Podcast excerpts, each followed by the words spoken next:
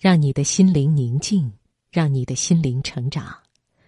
欢迎大家继续收听中央人民广播电台经济之声财经夜读节目，我是刘静。今晚的读心灵，我们来听黄永玉的文章《水、茶叶和紫砂壶》，选自《文汇报》。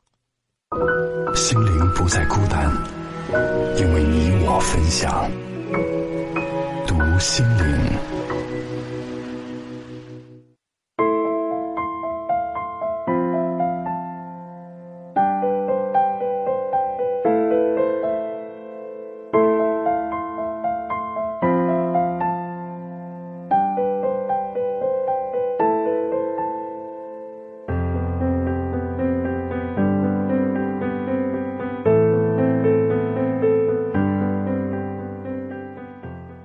水、茶叶和壶的讲究，我懂得很少。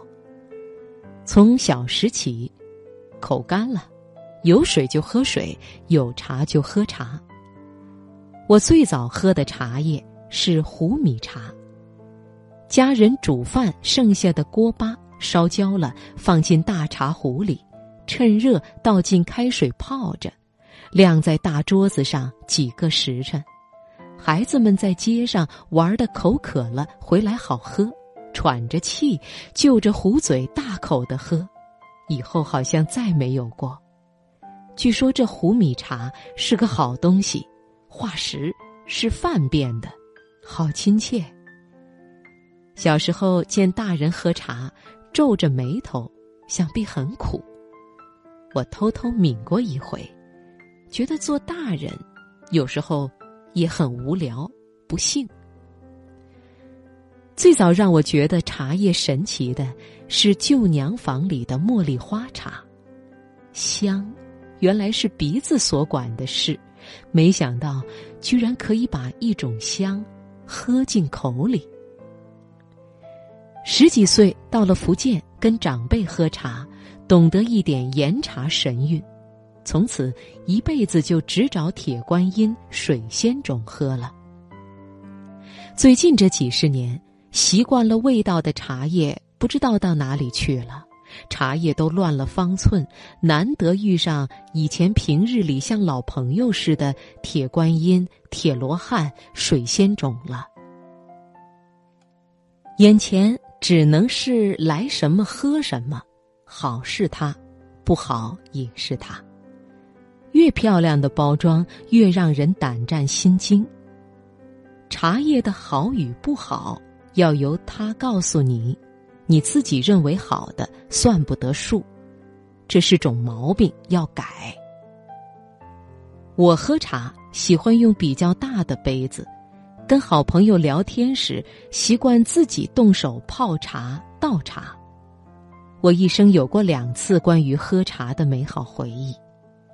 一次是一九四五年在江西寻乌县，走七十里路去探访我的朋友，半路上在一间小茶棚歇脚，卖茶的是一位严肃的老人。老人家，你这茶叶是自家茶树上的吧？嗯，真是少有。你看，一碗绿还映着天的影子，已经冲三次开水了，真舍不得走。嗯，我也算是喝过不少茶的人，你这茶可还真是少见。这时，老人终于开口了：“哎，茶钱一角五，天不早了，宫平墟还远，赶路吧。你想买我的茶叶，不卖的，卖了后面的人喝什么？”二十世纪六十年代。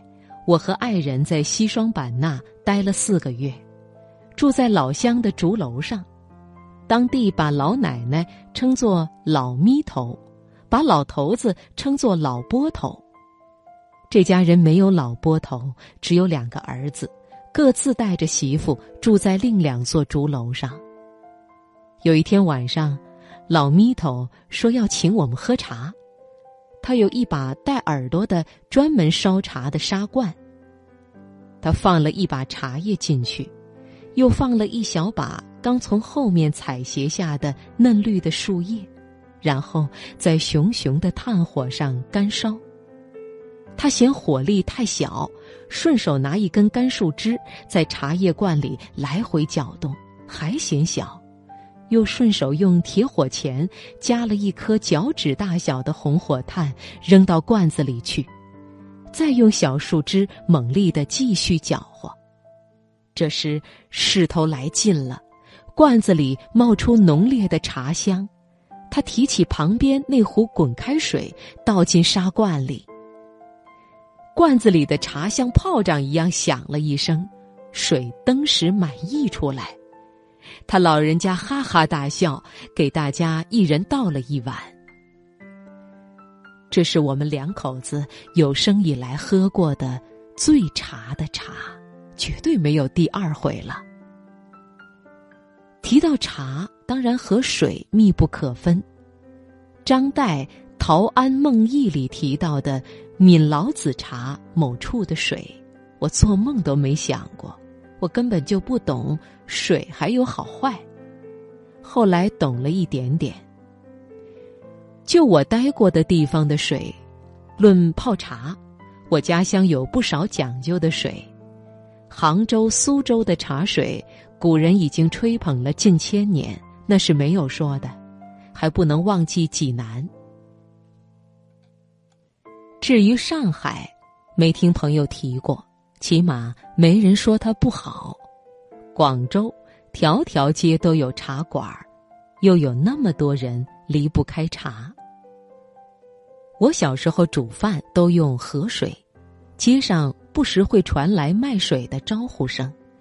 每家都有口大水缸，可以储存十几担水，三两天挑满一次。